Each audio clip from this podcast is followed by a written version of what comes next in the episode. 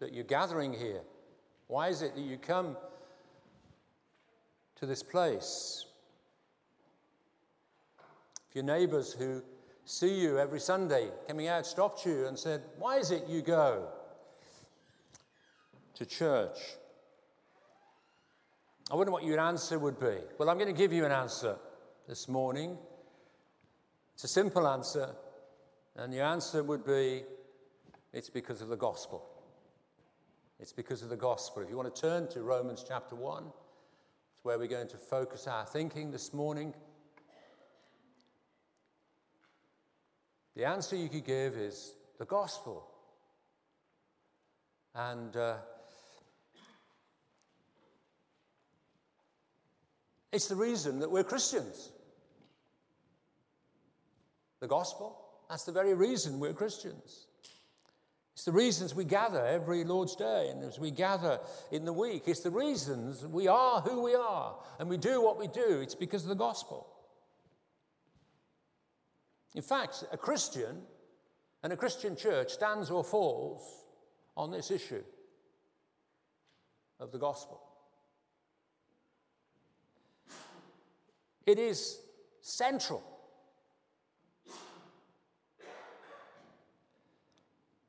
to the Christian, to the Christian life and the Christian church. There are false gospels. I'm encouraged that the New Testament talks about false gospels, not just in our day. Paul had to write a complete letter, the letter to the churches in Galatia. He had to write a complete letter about people who were trying to preach a false gospel. They were trying to change, or they were changing the true gospel, which he says is not a gospel, is not the gospel. They were, and if you're wrong on the gospel, you'll be wrong in every area of your thinking in terms of spiritual things. You must be right on the gospel. And Romans is about the gospel. There's a very good small commentary. I loaned it to someone about three weeks ago to help a young Christian read through Romans, and she hasn't given it me back yet. So, and, and um, it's one of these undated devotion books, very simple, by David Cook. And David Cook was previously the theological principal in Australia and uh, had been a pastor before he went into the college. And he told a story on one occasion about a friend of his who was a Roman Catholic, and they met at the school gates. Uh, they used to take their children to school, meet there, and their children were interested in sports, so they'd meet on the sports field and got to know each other really well, David Cook and this guy. And uh, on one occasion, David Cook was doing a preaching tour in Europe, and he was stopping off in Italy to, to go around Rome. And he told his friend, who's a Roman Catholic, and his friend said to him, Oh, would you like a ticket for an audience with the Pope. David Cook said, quietly, yes. Didn't want, he didn't want the theological college to know. Uh, uh, but he said, yeah, I'd like to. And, uh, and so this guy, it's true, by the way, it's true. Um, this guy uh, got him uh, an invitation for an audience with the Pope. And it was a, a card, and it got instructions with it. And uh, uh, when he got to Rome, he was to go to uh, uh St. Peter's and to the square there and, and, and to sit on, the, on an inside seat where the aisle was in the middle. And at the end of the service, the Pope would come down and you'd be able to speak to the Pope. So it wasn't really a private audience because there were thousands there.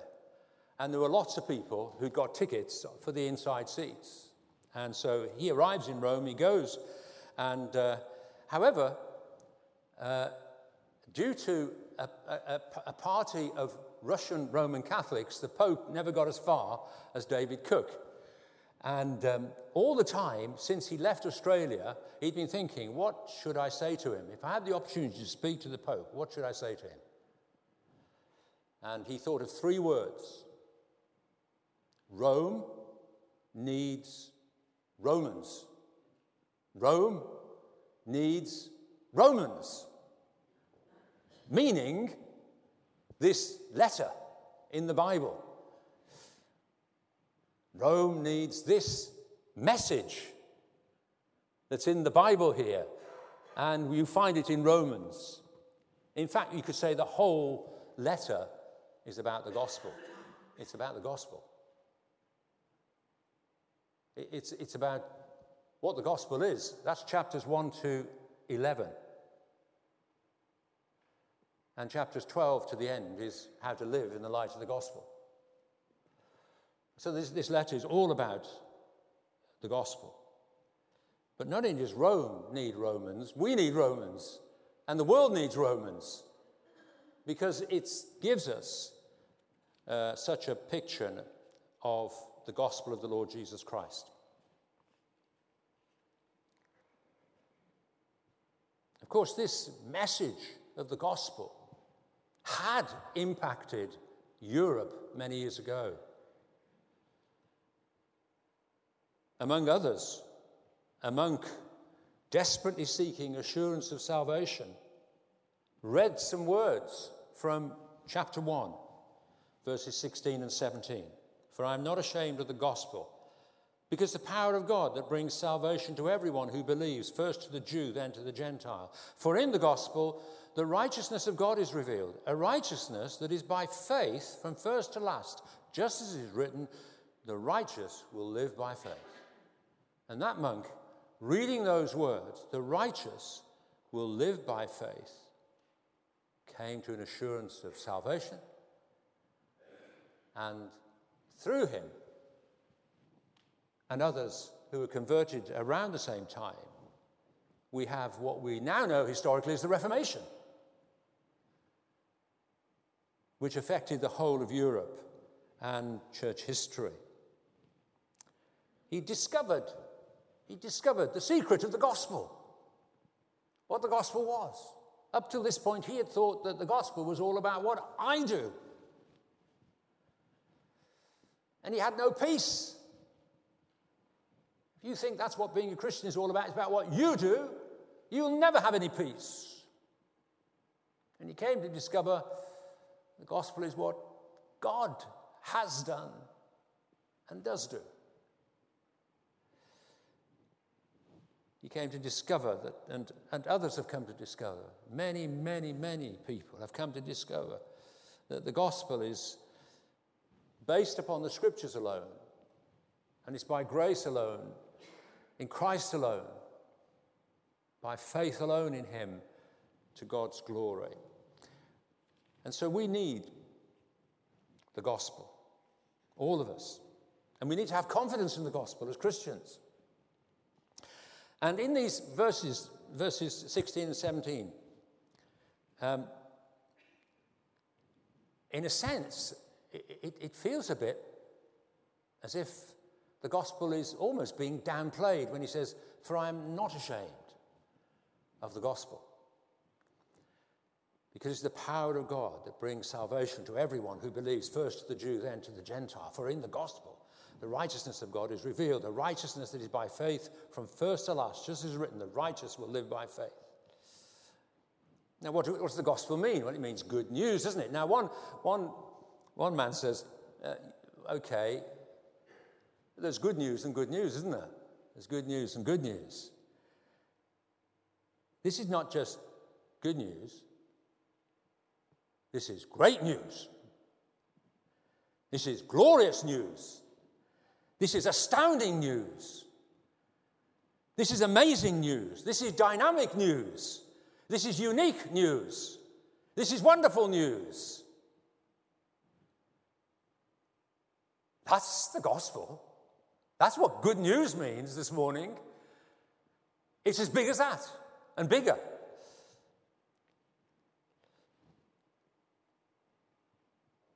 It's like that time when a cure is found for a, for a disease that it's never been found before.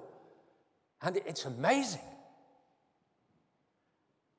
It's, it's, it's like that time when there's a ceasefire after the war, and the arms are laid down, the, the weapons are laid down, and there's peace at last. It's, it's like that man in the Bible who was being questioned about, about what had happened to him. And he says, Look, all I can tell you, the religious leaders, all I can tell you is this once I was blind, but now I can see. Great news. And they religious leaders are all standing there questioning him. How had this happened? Who did it? They couldn't see the greatness of what had happened to this man. He'd been born blind and now he could see. He'd met Jesus. And so, what Paul is doing here, he, he's reveling in the gospel. That's what he's doing. Paul is reveling in the gospel here. And throughout this letter, he revels in the gospel. He's rejoicing in the gospel. He's confident of the gospel. He evidently loves the gospel.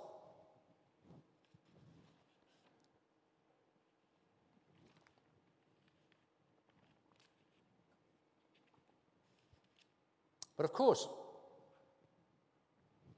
quite interestingly,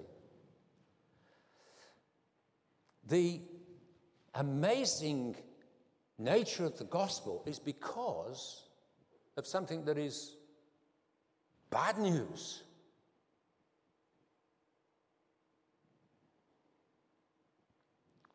You see, what Paul does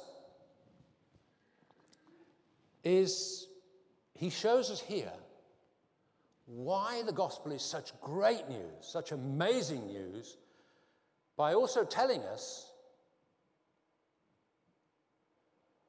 something about ourselves and the world in which we live, which is bad news. And if you want bad news, my dear friends, put on News at 10 or whatever news program you watch. And it doesn't matter what news program you watch, it's all bad news, isn't it? In fact, sometimes they have to go out of their way just before the end of the news to put something in which sounds good, don't they? There's so much bad, and there is desperately evil bad news, day after day.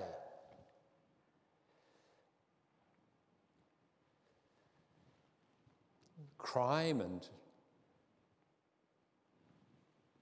fraud, terrorism, corruption. And we could go through in detail. And in a sense, I didn't have time to read this morning, but if you have the time to read from verse 18 of chapter 1 right through to chapter uh, 3, verse 20, I think it is. Paul catalogues the problem with the world. Of course, there are some good things that happen in the world. Paul is not saying that. There are good things. I was watching um, um, some of the cricket this weekend. I'm not sure. I, I, didn't hear the final score yesterday, so don't anybody disappoint me. I want to have a good Sunday. Um, uh, but, but a former England captain was interviewed during um, the day, and uh, sadly, his wife had passed away, I think either last year or the year before, and he'd set up a foundation. And they were raising money for, uh, for investigation into a rare form of lung cancer, which was not caused by by smoking. And that's good, isn't it? There's lots of good things. But what Paul is saying here is this the problem, there is a problem with the world. And there's a problem with the world because there's a problem with us. And that's what he goes on to describe here in, in this section. You can see how, he, verse 18, let's just look at that. The wrath of God is being revealed from heaven against all the godlessness and wickedness of people who suppress the truth by their wickedness. So immediately we have a problem. And the problem here that Paul highlights is the problem of the wrath of God against sin, God's reaction to all that is opposed to him. You see, the world is not as it, was intended to be by God. The world was created by God perfect, and humanity was created by God in his image perfect, in a right relationship with him. Adam and Eve had that perfect, right relationship with God. They loved God, they enjoyed God, they worshiped God, they served God, they knew God. And then our first parents mistrusted God and believed the lie of Satan, were tempted to do wrong, and they disobeyed God and subsequently fell from good to bad.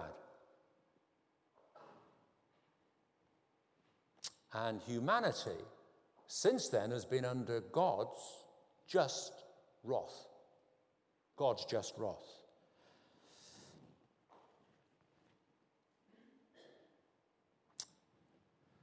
Jesus, on one occasion, was being criticized because he didn't do some of the things that the religious leaders did, like they used to be very careful about washing their hands, not because they got dirty, but as an act of cleansing, thinking that somehow that cleansing would make them fit to come to God. And he said to them, You've got the wrong idea completely. That your problem is not outwardly, your problem's with the heart, because out of the heart comes wickedness, comes evil, comes murder, comes thieving. Everything imaginable, it comes out of the human heart. There is no sin of which I am not capable of committing. That's how bad my heart is, naturally. I have to tell you, that's how bad your heart is. And that's not my diagnosis, that's the Bible's diagnosis. He goes on to describe what we might call the pagan world in chapter 1, a world that doesn't have any room for God. In fact, in verse 28, he says, Furthermore, just as they didn't think it worthwhile to retain the knowledge of God. And that's what uh, our society has become. Our society has thought, well, we, we don't need the idea of God anymore. And, and, and then this society is reaping what it's sowing. It's turning away from the light of the gospel that was being preached here for generations, for years, for centuries, and now is lost in its hopeless wickedness.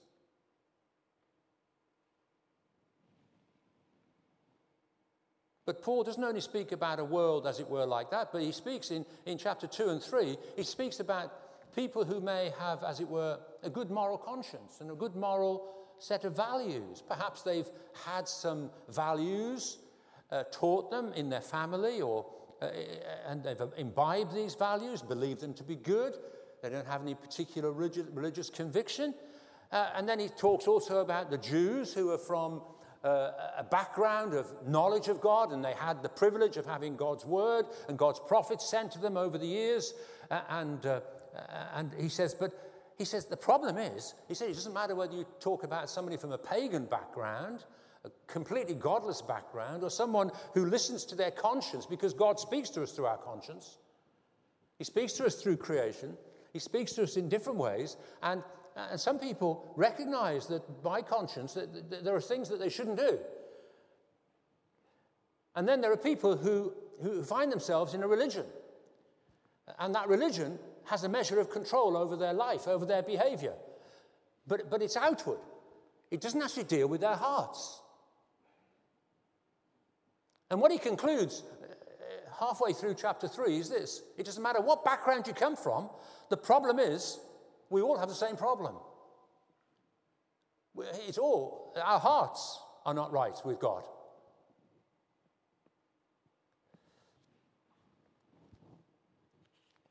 And that's where we all found this morning, in that situation.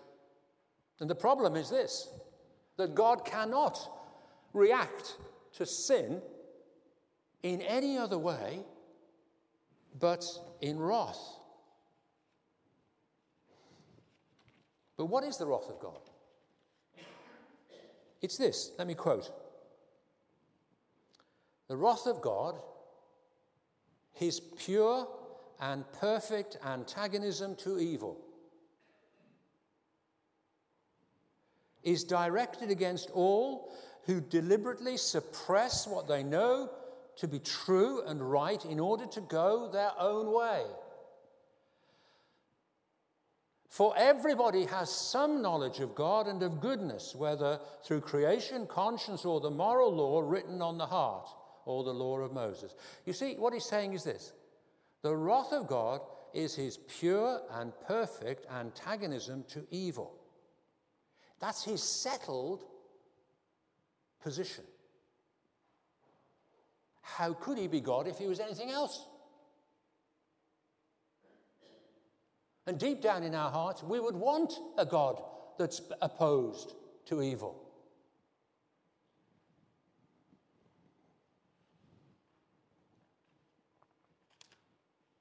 And the reason for God's wrath against us is that our sin is not accidental, it's deliberate.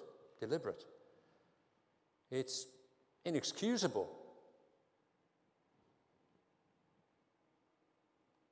We've all broken God's laws. We've all been guilty of going our own way, not His way. We're all unable to reach the standard that He has required for fellowship with Him. We just, that's how we are.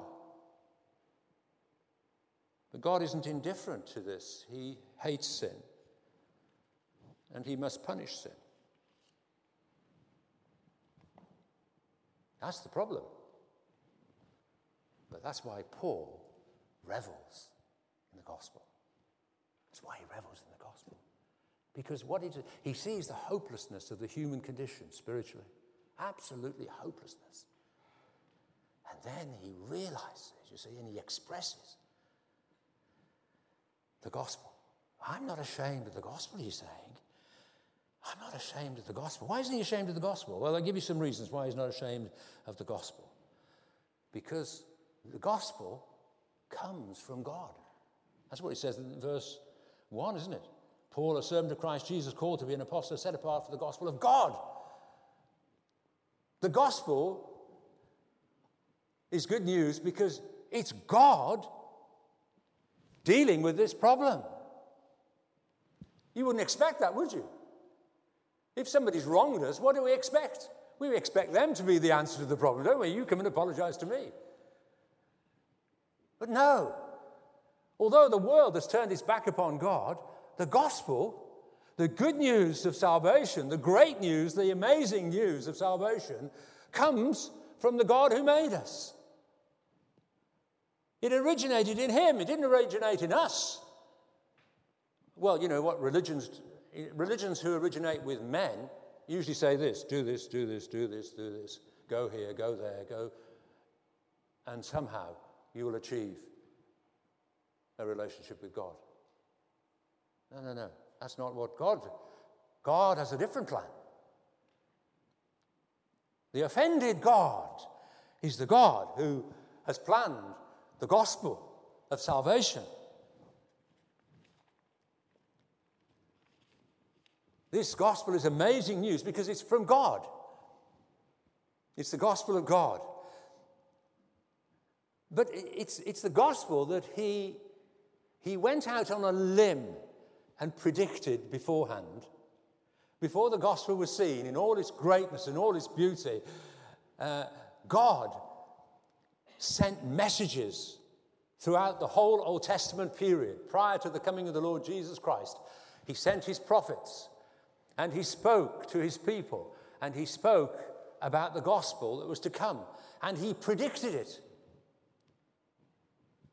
In a sense, he had everything to lose if it wasn't true.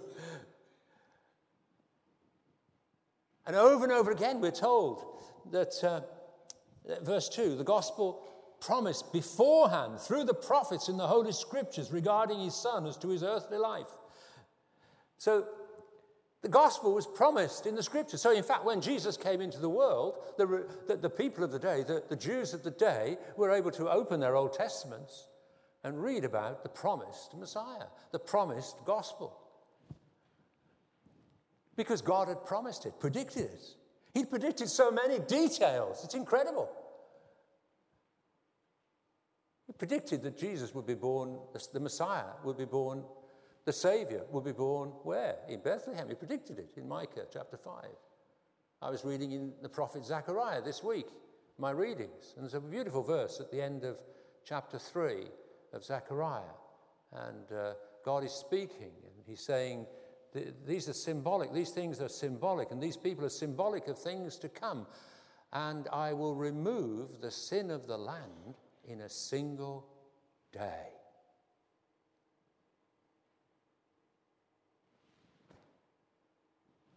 What a prediction! that God would remove sin on one day. And that one day we know as Good Friday, the day Jesus was crucified. But God planned this and God predicted this. Paul is reveling in the gospel because God had already revealed his plans and purposes to the world.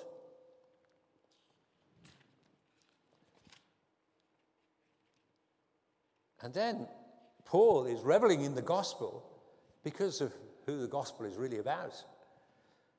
He says in verse 3 the gospel is regarding his son, who, as to his earthly life, was a descendant of David. There you are. That's, what, that's who he was re- reveling in. It was the message about a person, it was a message about Jesus. You know the old story, you've probably been told it uh, many times about the child that asks the pastor, What's the Bible all about? And I remember reading in, in, in one book, I read this story, he had to think about it overnight. So she went back in the next day and he, he got an answer for her. The Bible is all about Jesus. And that's the good news. The good news is the Lord Jesus Christ, who he is.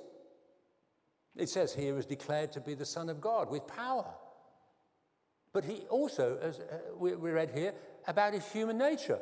There was this unique person who came into the world.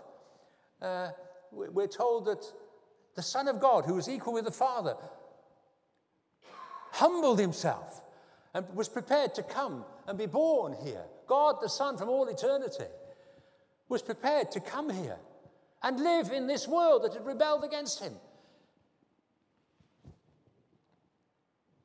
This God man, this unique person had come. And the good news is all about this, this person. Amazing. God the Son, who's been offended, as well as God the Father and God the Spirit, offended by the world's wickedness and sin, God the Son is determined to come here. Someone has said, Down from his glory, ever living story, my God and Savior came. Jesus was his name. Born in a manger to his own a stranger, a man of sorrows, tears, and agony. What condescension! Bringing us redemption. That in the dead of night, and not one faint hope in sight, God, gracious, tender, laid aside his splendor, stooping to woo, to win my soul. Without reluctance, flesh and blood his substance. He took the form of man, revealed the hidden plan. Oh, glorious mystery, sacrifice of Calvary. And now I know thou art the great I am. And so he, it's no wonder he sings, Oh, how I love him, how I adore him, my breath, my sunshine, my all in all. The great creator became my savior, and all God's fullness dwells in him. The gospel is all about Jesus. If you've never understood that before, my dear friends, you should understand that today. The gospel, the good news of the gospel, is all about Jesus. And it's all about Jesus, not only because of who he is, but what he's done. What's he done? What, what I think there's two, two, in a sense, two things here we're told uh, about what he's done for us. He has procured salvation, and he has provided for us a righteousness that we don't have and we could never deserve or never earn. That's what Romans, in a sense, is all about. It's about what Jesus did. And if you look at verse 3 there, regarding his son, who to his earthly life was a descendant of David, and who through the Spirit of holiness was appointed the Son of God in power by his resurrection from the dead, Jesus Christ our Lord, you'll notice there's, there's nothing said about his death there. And there's very little said about his death in chapter 1, verses 1 to 18. But if you read on uh, from chapter 3, verse 21 onwards, you'll see that virtually uh, chapter 3, verse 21 into chapter 4, chapter 5, chapter 6, chapter 7, chapter 8 is virtually all about the death of Jesus. So that the gospel is good news because Jesus went to the cross deliberately, according to God's will, and procured salvation for us. He purchased salvation for us as he went to the cross and took upon himself God's wrath. You remember him crying out, My God, my God, why have you forsaken me? Why? Well, God was pouring out his wrath that we deserve on Jesus. That's why the good news is about Jesus. It's because he has purchased our salvation for us. He has paid all that has been necessary for us to know God. And He has provided for us a righteousness which is not our own.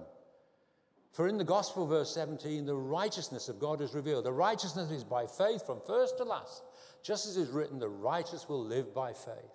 The wonderful thing about the Gospel is this, my dear friends, that when we trust in Jesus Christ, our sins are credited to Jesus, and his righteousness is credited to us, so that we can come, have a relationship with God through Jesus Christ. Jesus procured, purchased salvation, and provided a righteousness for us so that we could have our sins forgiven and we could be at peace with God.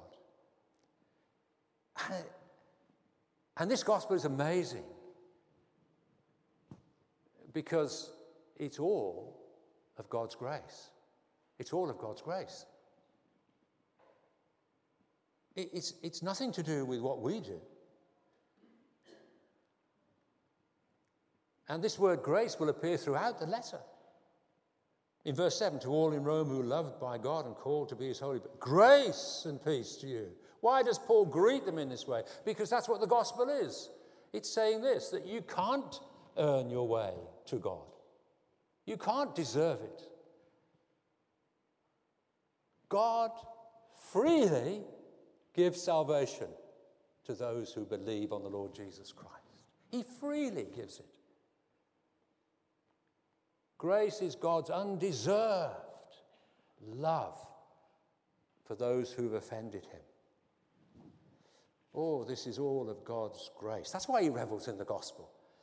And he revels in the gospel because it's the power of God. That's what he says in verse 16. I'm not ashamed of the gospel. It's the power of God that saves a Bendigo, doesn't it? Uh, but it's the power of God that needed to save me.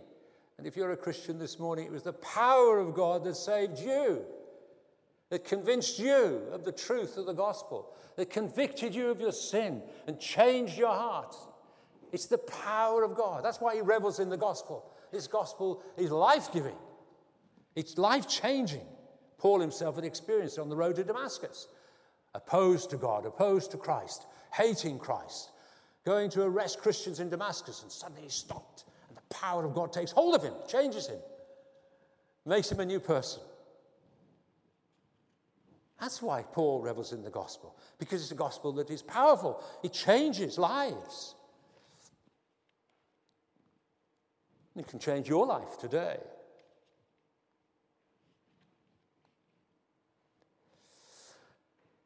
So, how do we finish this morning? Well, first of all, I'd say this. Paul is really saying here that he's absolutely compelled to preach the gospel. He can't do anything else other than preach the gospel. And so, really, he's saying to us have confidence as Christians, have confidence in the gospel. The gospel will do its work. The gospel will do its work. He has seen the gospel do its work in many different places. And God has continued down through the centuries to do this great work of salvation. Have confidence in the gospel. God's at work to the Jews and to the Gentiles. Throughout the world today, there will be people who will experience the power of the gospel changing their life. So have confidence in the gospel. But secondly, quite clearly, we must give all our energies to proclaiming this gospel, mustn't we? We must proclaim this gospel. And that involves us all. We must witness personally. When people ask you for the hope that you have, why is it that you go to church? Why is it that you're a Christian? Well, you can give them an answer. It's, it's all because of the gospel. You can give them, you can witness to them. We do it when we live out our lives as, as Christian people. We live out the gospel, we proclaim it by the way we live. We're light and salt in the world. And preachers must preach the gospel. Preachers must engage with people where they are and proclaim this gospel. We must tell all the world of Jesus.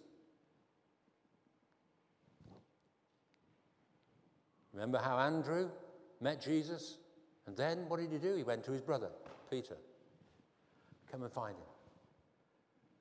There's a guy, there's a family I know in Jersey, and uh, I think it's five children, grown up.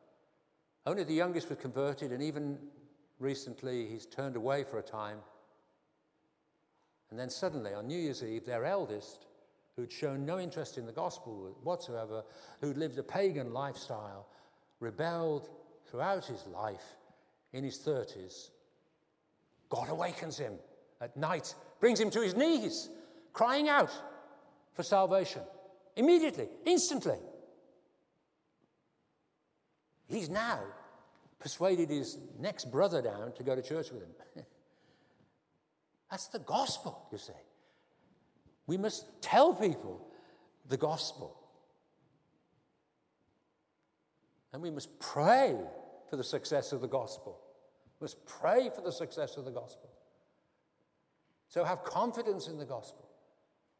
Proclaim the gospel. Pray for the gospel. But also, my dear friends, this morning, if you don't know that you're saved, that you don't know you're a Christian, trust. Because this salvation, we're told, is by faith in Jesus Christ. Come to Him, put your trust in Him today. It's no wonder Paul reveled in the gospel. Let's sing a great hymn on the gospel, shall we? The power of the cross.